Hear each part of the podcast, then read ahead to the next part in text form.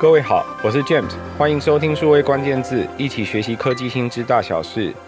讲到云，这大概是这十五年的显学之一。现在每一个要做数位服务或产品的公司，或多或少都得接触或用一些。结果有超多关键字，对于没写过程式、不了解程式语言的朋友来说，就像是天方夜谭一样，听不懂、学不会，要上手都得花一段时间。在今天的数位关键字，我们邀请到开发者界的好朋友 AWS 社群英雄奖登伟 Ernest 来帮大家回答他一天到晚都要被云端麻瓜们拷问的各种关键字。我们欢迎 Ernest。大家好，各位四位关键字的听众朋友们，大家好，我是 Ernest，我又回来啦。Ernest，那我们就从云最常见的关键字开始问起：什么是公有云？什么是私有云？大家可能会听过各式各样的云的那种排列组合，我们就从我们的脚边来讲起好了。从地端来讲，比如说大家的办公室里头可能会需要安装一些 ERP 啊，或者是会安装一些薪资计算的啊或打卡的系统，那或者是要安装一个。呃，网站，那这一类的系统呢，大家平常就需要去自己采购一台主机电脑，然后你要把它接上电，接上网络，好，那这就是你脚边踢得到的那台电脑，我们会把它叫在地端。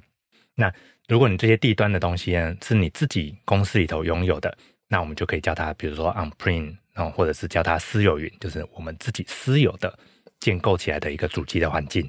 好，那。有的厂商呢，他就可以提供说，哎，他买了大量的主机，但他有的时候闲置的这些主机，他可以租给我们大家来用。那这一类呢，大家就可以把它视为是公有云，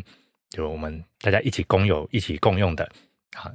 然后有的时候不同的应用环境，我们就会混搭。有的机器是我们自己的，啊，放在办公室里，或者是放在机房里头，是离我们比较近的。然后我们可以混搭说搭配一些。公有云的服务，去到我们到不了的国家或者是地区，好，那这样子就可以做一些不同办公室之间的连线，啊，或者是服务不同地区的客户。云这个商业服务其实不是近代才开始，其实从古代开始就有了。大概从电脑开始诞生没有很久，有网际网络的这个概念出来之后，其实很多公司大概在过去二三十年早就都资讯化或者是数位化。这个过程里面，其实很多公司都要自己建自己的机房，自己的每一台机器，自己的网路。这些机房拿来干什么呢？机房里面当然毫不犹豫的是拿来放机器。这些机器俗称伺服器，叫 server。这样子的机器，这些 server 呢，它可能会做对内部的服务，或者是对外部的服务。对内部的服务，通常就是内部在做，譬如说叫 ERP 企业资源系统，或者是在做 HRM 做人力资源管理系统等等不一样的这些服务。这些服务细化，如果有机会，关键字我们再细细的拆开来解释。但这是针对的内部服务，当然它也有可能是对外部服务。外部服务就譬如说，我今天开的是一个电子商务的网站。或者是我开的是一个像我们数位时代是一个媒体的内容网站，我需要把内容递送给不同的读者的时候，我需要有一个网站环境来递送给读者，或者是我需要有一个地方可以让人去选购不一样的这些商品，或者是去比价。决定把它加入购物车，最后去结账的这个过程，我有一个电子商务网站，这是对外部的服务。那对很多公司来说，这些东西当然我都可以自己建、自己盖，所以会去自己盖一个机房，自己盖一个这些服务去应对内外部。这是最常见的云，但是这其实是叫做地端的云，就如同刚刚 Ernest 讲的，是一个可以踢得到、可以摸得着的机器，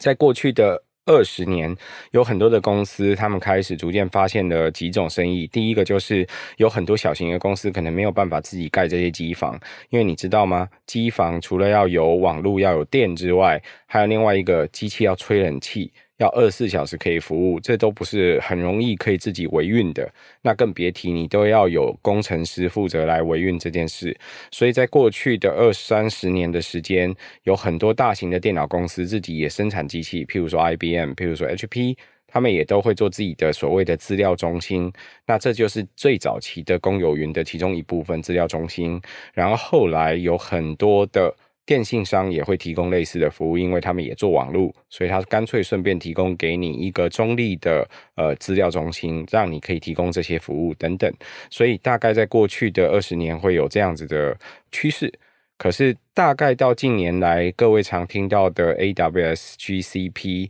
或者是 Asia 这几个不一样的品牌，他们所提供的公有云，或常被大家知道这种公有云，是基于这些网络公司都有更大一个特性，因为他们是科技巨人，他们在成长的过程，他们所提供的网络服务，他自己服务本身所需要的资料中心的量很大，然后所需要的服务也很特别。所以，那在这个过程里面，他当然会买很多机器，可能也会有很多工程师来负责维运这些机器。更重要的是，他可能根据他自己的服务的过程，他发展出很多特性。譬如说，以 Google 来说，他特别擅长做搜寻，所以他可能特别会管资料。所以，那他在管资料或处理资料上面的这一种呃软体的服务就做得很不错。那其他公司会不会也想要用这些服务呢？如果会想要用，对于这些公司来说，他就把它包装成一个 SaaS model 的服务，就是租用就可以开始用的这些服务等等，让大家可以很自然的去使用它。这个是我们看到公有云的一种服务的特征。同样的，呃，一个在新创或者是很多开发者界也很受到欢迎的云服务叫做 AWS，它有类似的特性。那这时候为什么说它特别受到开发者界的欢迎？因为呃，亚马逊它针对开发者自己有很多他们电商所需要的各种调控的功能，它都很早就把这些工具给准备好做出来，在后台。都是写程式就可以很快速的调用，很多时候那个开关真的像一个按钮一样，就可以直接的选用某一些服务。对于客户来说，或对于这些开发者来说都很方便。这为什么它会吸引了更多的开发者去学各种新工具？呃，对开发者来说，这像是玩具一样，可以拿来玩。那最后提到的这个混合云，讲到的就是公有云跟私有云的合接。因为对于很多公司来说，它最后它选择的服务不会只有某一种，它可能有它自己地端的机房，可是也同时有云端的机房，这两种它都要。所以这两种都有的时候，就同时有公有云、私有云整合起来。那常见的就叫混合云，或者是叫做 hybrid cloud 这样子的意思。那什么又叫做开机器？诶开机器就是把你脚边的那一台电脑，把它踢一踢，然后把它通电，它就开好了。那这是在私有云的时候，就是以前都在我们的脚边。但如果到了公有云，诶，你摸不到那个机壳，你按不到那个按钮，那所以那那个开机器呢，就会变成你要噔噔噔噔噔跑去公有云的这个操作界面里面，然后你跟他按一个简单的申请单，说我要建立一台机器，那公有云呢就会在他的机房里面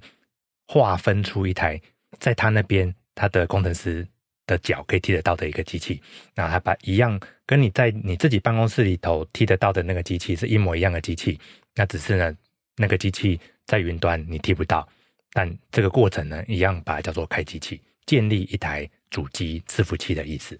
那机器有分大小台，或者是会有呃什么样的情况吗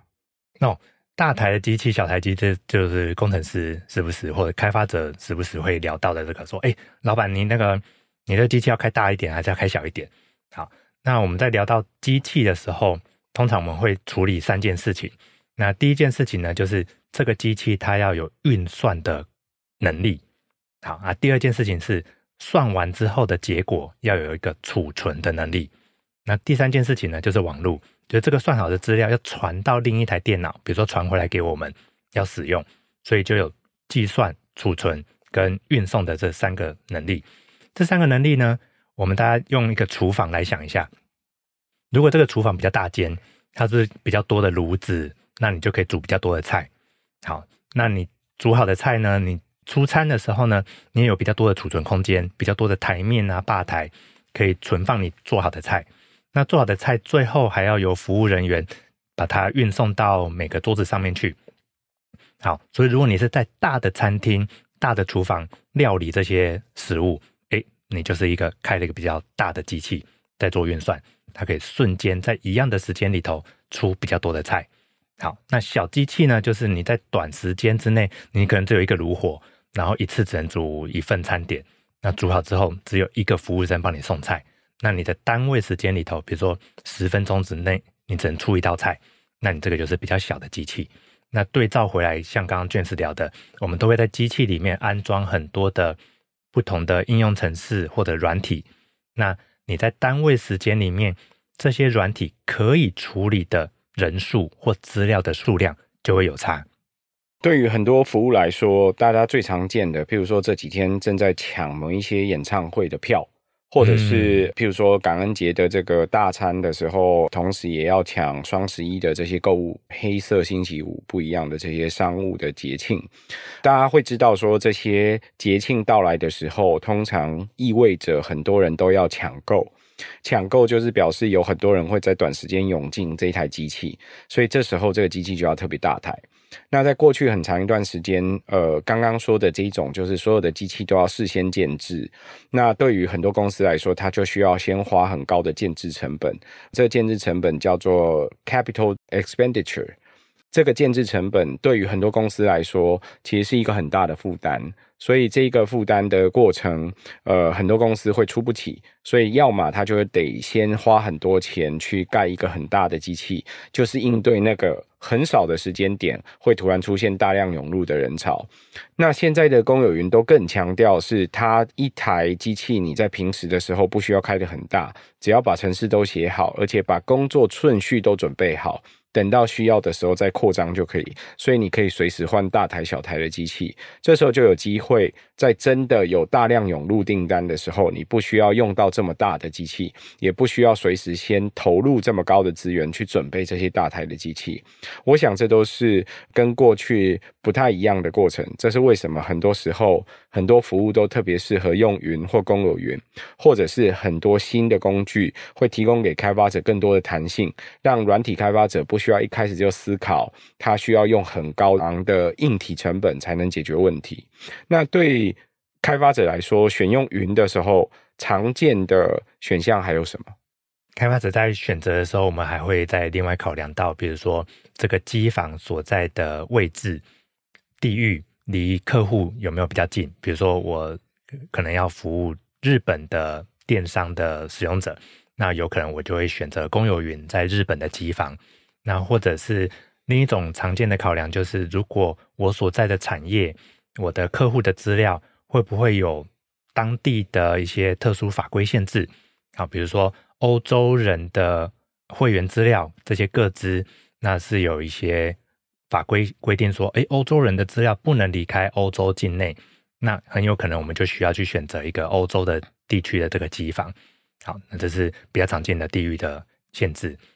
那另一个。很常见的就是这一个，为什么我们会想要选择这个地区地域的离客户近的地方？这就聊到另一个常见的一个字，就是 latency，这个延迟时间或者资料处理时间。那 latency 是什么东西呢？比如说，在这个疫情期间，大家很常用这个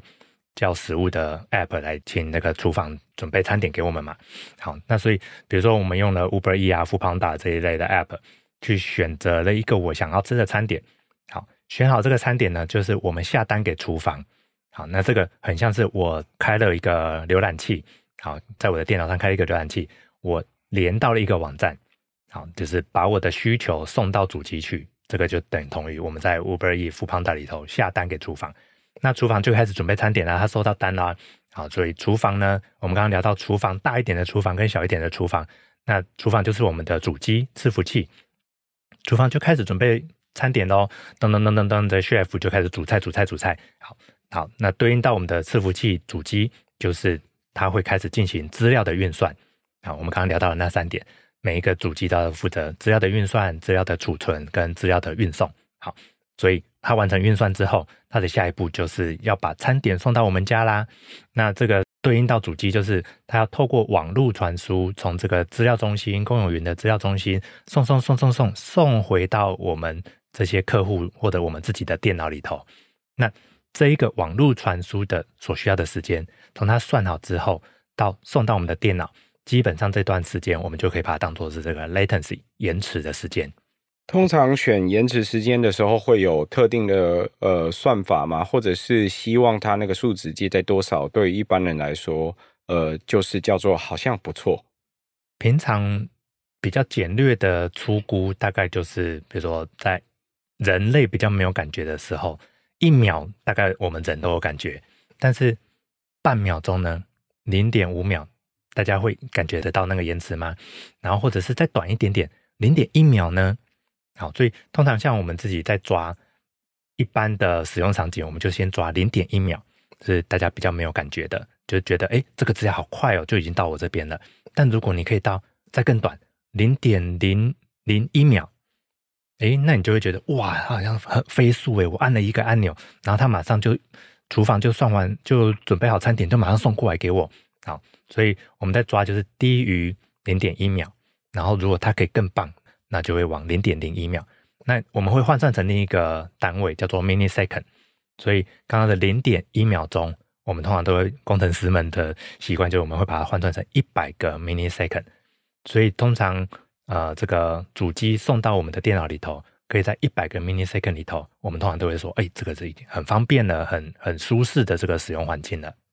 Millisecond 中文翻译叫做毫秒，所以对于很多工程师朋友来说，他们通常都会直接比这个 latency，就是比这个毫秒数是多少。那如果你可以把主机放在本地端，就是基本上大概，譬如说，呃，你听到 Google 或者是亚马逊或者是微软，它如果在台湾自己本地有资料中心的话，你大概听到这个数字，就是所谓的 latency 延迟时间，这个数字大概是低于三十毫秒以下。低于三十毫秒以下，其实是很棒的反应时间，就是一般的人类其实。不会太有感觉，对的那个时间，这个叫做延迟时间。这延迟时间，你可以真的把它看为像刚刚 Ernest 的解释的那个 Uber Eats 或者是 Foodpanda 这个外送的整个过程，从点一路到送达的整个过程里面，它所需要的所有资料处理跟传送的这些时间，这些时间几乎就是一个机器会不会让人感受到。它好像有 lag，就是变慢了，或者是好像反应不佳，我按下去都要等转圈圈转好久才会出来。如果是对于一般的使用者来说，它的反应就是好久，等好久，嗯，一直看到那个转圈圈，所以他就会不知道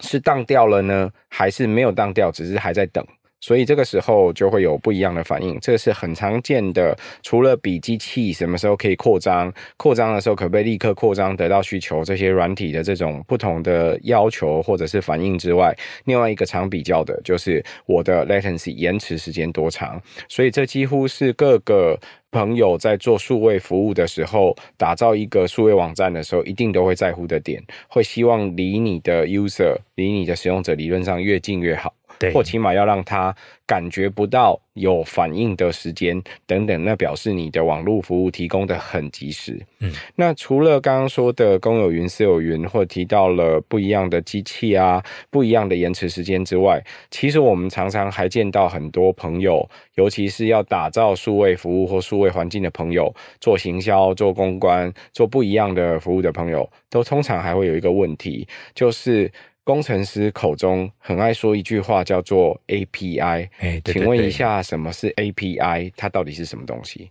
？API 呢，就是工程师对着云上面许愿的一种语言。啊，没有，开玩笑。API 呢，就是很多我们刚刚聊到的 ERP 啊等等的这些软体，软体跟软体之间讲话的接口，好，或者是通道，那这个就是叫做 API。啊，在这 application 之间的 interface，那我们工程师常常就会习惯说，哎，那哎那个 API 我要串一下，或者我要整一下这个 API，或者是哎那个 API 过期了，它太旧了，它就出了一个新版本，我要再重串一次，等等的，大家时不时会听到这个工程师在讨论 API 的东西。那 API 呢，常常就会是公有云的厂商，或者是各种的 SaaS 的服务商，他们越来越多的资料累积在自己的手上。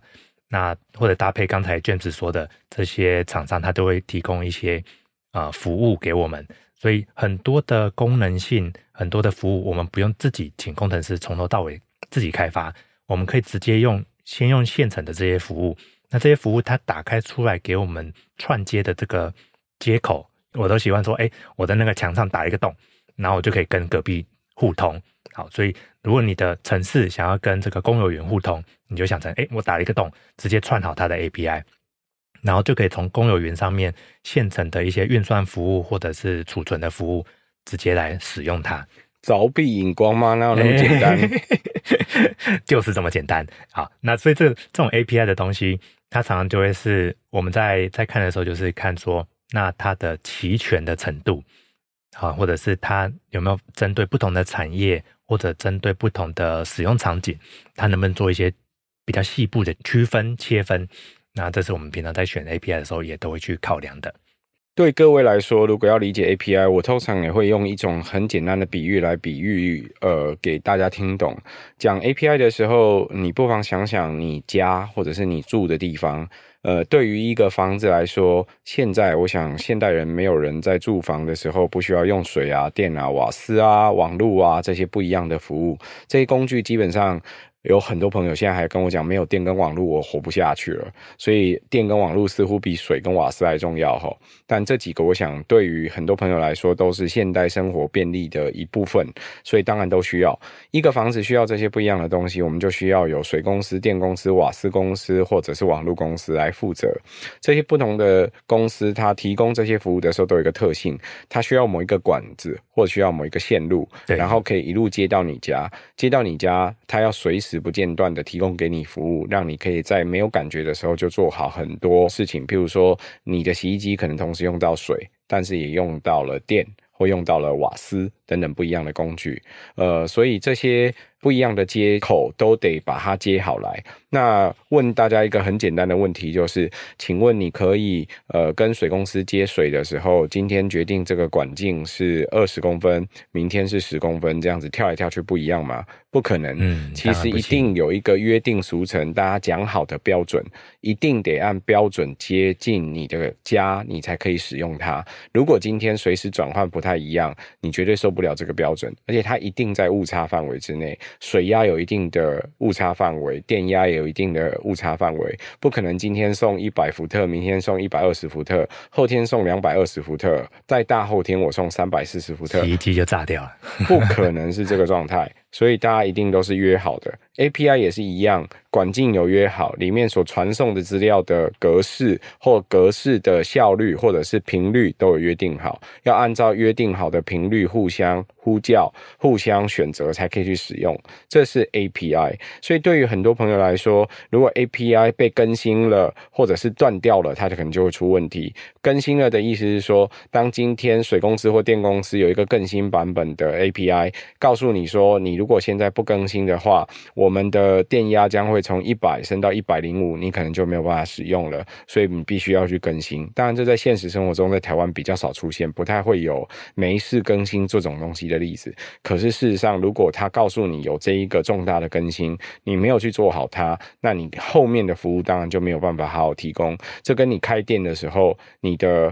呃店面所需要的水跟电，可是背后的 API 更新了，你没办法使用，它就会没有办法。导致于你没有办法提供服务，没有办法开店一样，所以 API 是一个约定俗成而且持续性提供服务的这些不同的接口，这些接口有一些标准，基本上按照标准行事。可是它基本上二十四小时、三百六十五天提供你服务，它不会有任何的间断。可是有时候世界没有那么好，不是 API 这种东西，不是随时可以提供给你的。这时候你就会听到工程师用了另外一个术语，叫做 SDK。Ernest，什么是 SDK？对俊子讲讲到一个很好的重点，就是 API 不是每天都是呃固定在那边的，所以我们在客户端在遇到不同的应用场景跟使用情境的时候，就很需要去重新打造一些适合客户端的这个环境，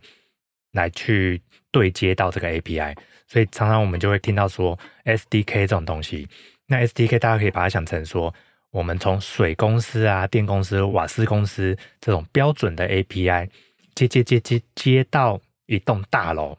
好，大家想象一下公寓大楼这样一栋或者一栋房子，好，所以这一栋房子呢会有一个接口，先接好水公司、电公司、瓦斯公司这个标准接口，使用水公司的标准的管线的管径啊，或者是它规定的厚度啊。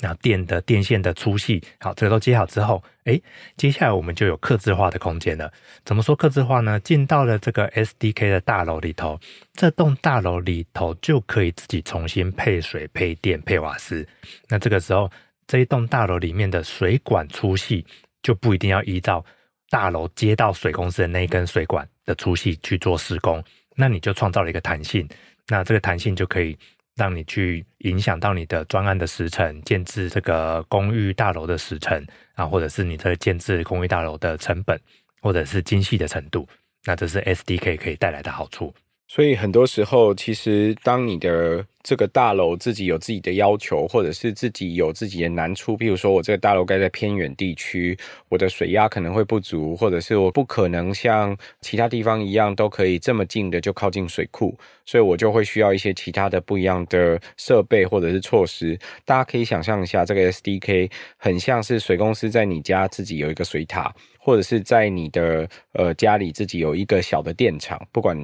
whatever，你有一个很神奇的方法，可以在你家自己发电都好。但他在你家基本上把这些东西都给准备好，你有一定的储备，也可以自己生产，接近水公司或电公司给你一样的这些规格的电力或水等等的，用这个方式在你家就可以处理好这个环境的问题。那我想在台湾生活真的很幸福，所以这个举例真的有点困难，对大家来说这个理解就要花点时间。但大家不妨想想，大概呃生在一个很大的大陆的乡下，你就有可能会碰到这样的事情，电啊要自己想办法，网络要自己。想办法，水不足之类的，水都要自己想办法。所以这些公有的设施，或者是常见的，我们在台湾根本不予匮乏的这些东西，对于全世界很多公司或者是很多国家的人民来说，它其实没有那么的美好的。这个时候就需要用 SDK。事实上，什么时候就会用到 SDK 呢？其实我们在开发像手机啊，或者是手表啊这些不一样的工具。你常见的这些行动通讯系统